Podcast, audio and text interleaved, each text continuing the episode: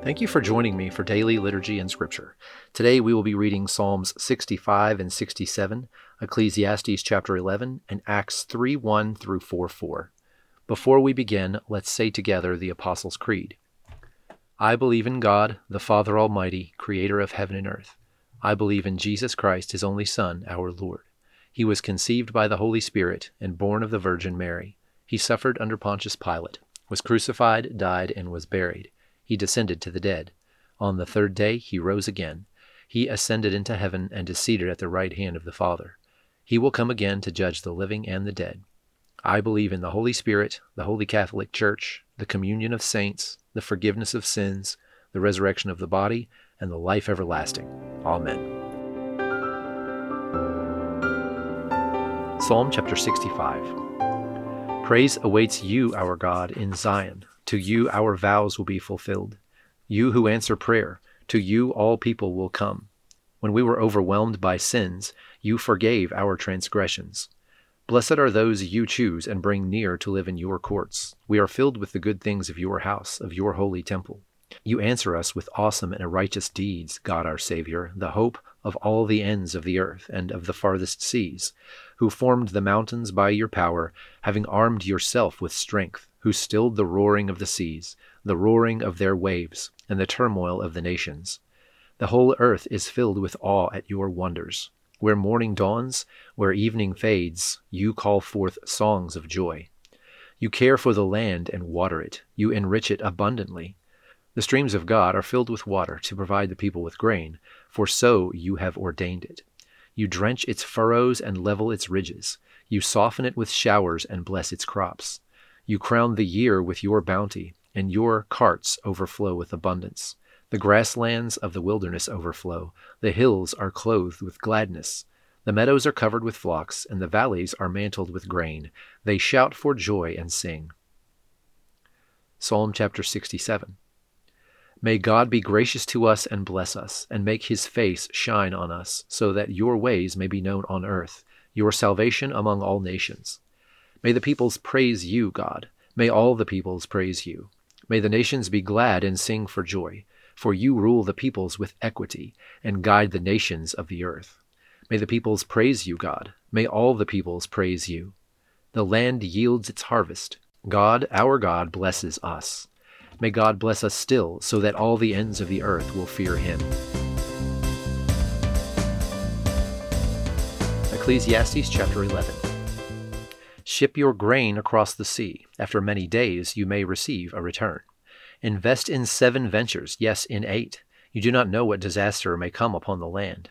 If clouds are full of water, they pour rain on the earth. Whether a tree falls to the south or to the north, in the place where it falls, there it will lie. Whoever watches the wind will not plant. Whoever looks at the clouds will not reap. As you do not know the path of the wind, or how the body is formed in a mother's womb, so you cannot understand the work of God, the Maker of all things. Sow your seed in the morning, and at evening let your hands not be idle, for you do not know which will succeed, whether this or that, or whether both will do equally well. Light is sweet, and it pleases the eyes to see the sun. However many years anyone may live, let them enjoy them all. But let them remember the days of darkness, for there will be many. Everything to come is meaningless. You who are young, be happy while you are young, and let your heart give you joy in the days of your youth. Follow the ways of your heart and whatever your eyes see. But know that for all these things God will bring you into judgment. So then, banish anxiety from your heart and cast off the troubles of your body, for youth and vigor are meaningless. Acts 3 1 through 4 4. One day, Peter and John were going up to the temple at the time of prayer, at three in the afternoon. Now, a man who was lame from birth was being carried to the temple gate called Beautiful, where he was put every day to beg from those going into the temple courts. When he saw Peter and John about to enter, he asked them for money. Peter looked straight at him, as did John. And then Peter said, Look at us. So the man gave them his attention, expecting to get something from them. Then Peter said, Silver or gold I do not have, but what I do have I give you. In the name of Jesus Christ of Nazareth, walk. Taking him by the right hand, he helped him up, and instantly the man's feet and ankles became strong. He jumped to his feet and began to walk.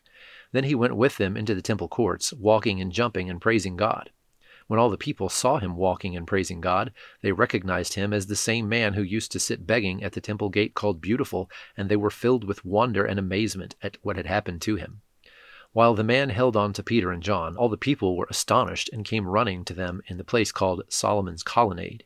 When Peter saw this, he said to them, Fellow Israelites, why does this surprise you? Why do you stare at us as if by our own power or godliness we made this man walk? The God of Abraham, Isaac, and Jacob, the God of our fathers, has glorified his servant Jesus.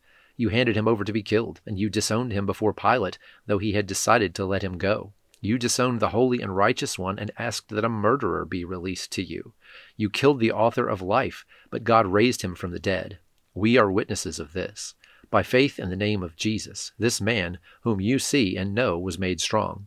It is Jesus' name and the faith that comes through him that has completely healed him, as you can all see. Now, fellow Israelites, I know that you acted in ignorance, as did your leaders. But this is how God fulfilled what he had foretold through all the prophets, saying that his Messiah would suffer.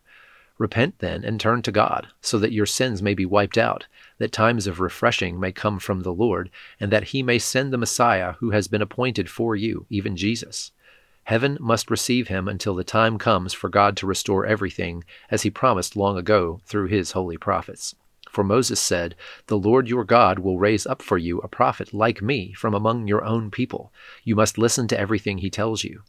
Anyone who does not listen to him will be completely cut off from their people. Indeed, beginning with Samuel, all the prophets who have spoken have foretold these days, and you are heirs of the prophets and of the covenant God made with your fathers. He said to Abraham, Through your offspring all peoples of the earth will be blessed. When God raised up his servant, he sent him first to you to bless you by turning each of you from your wicked ways.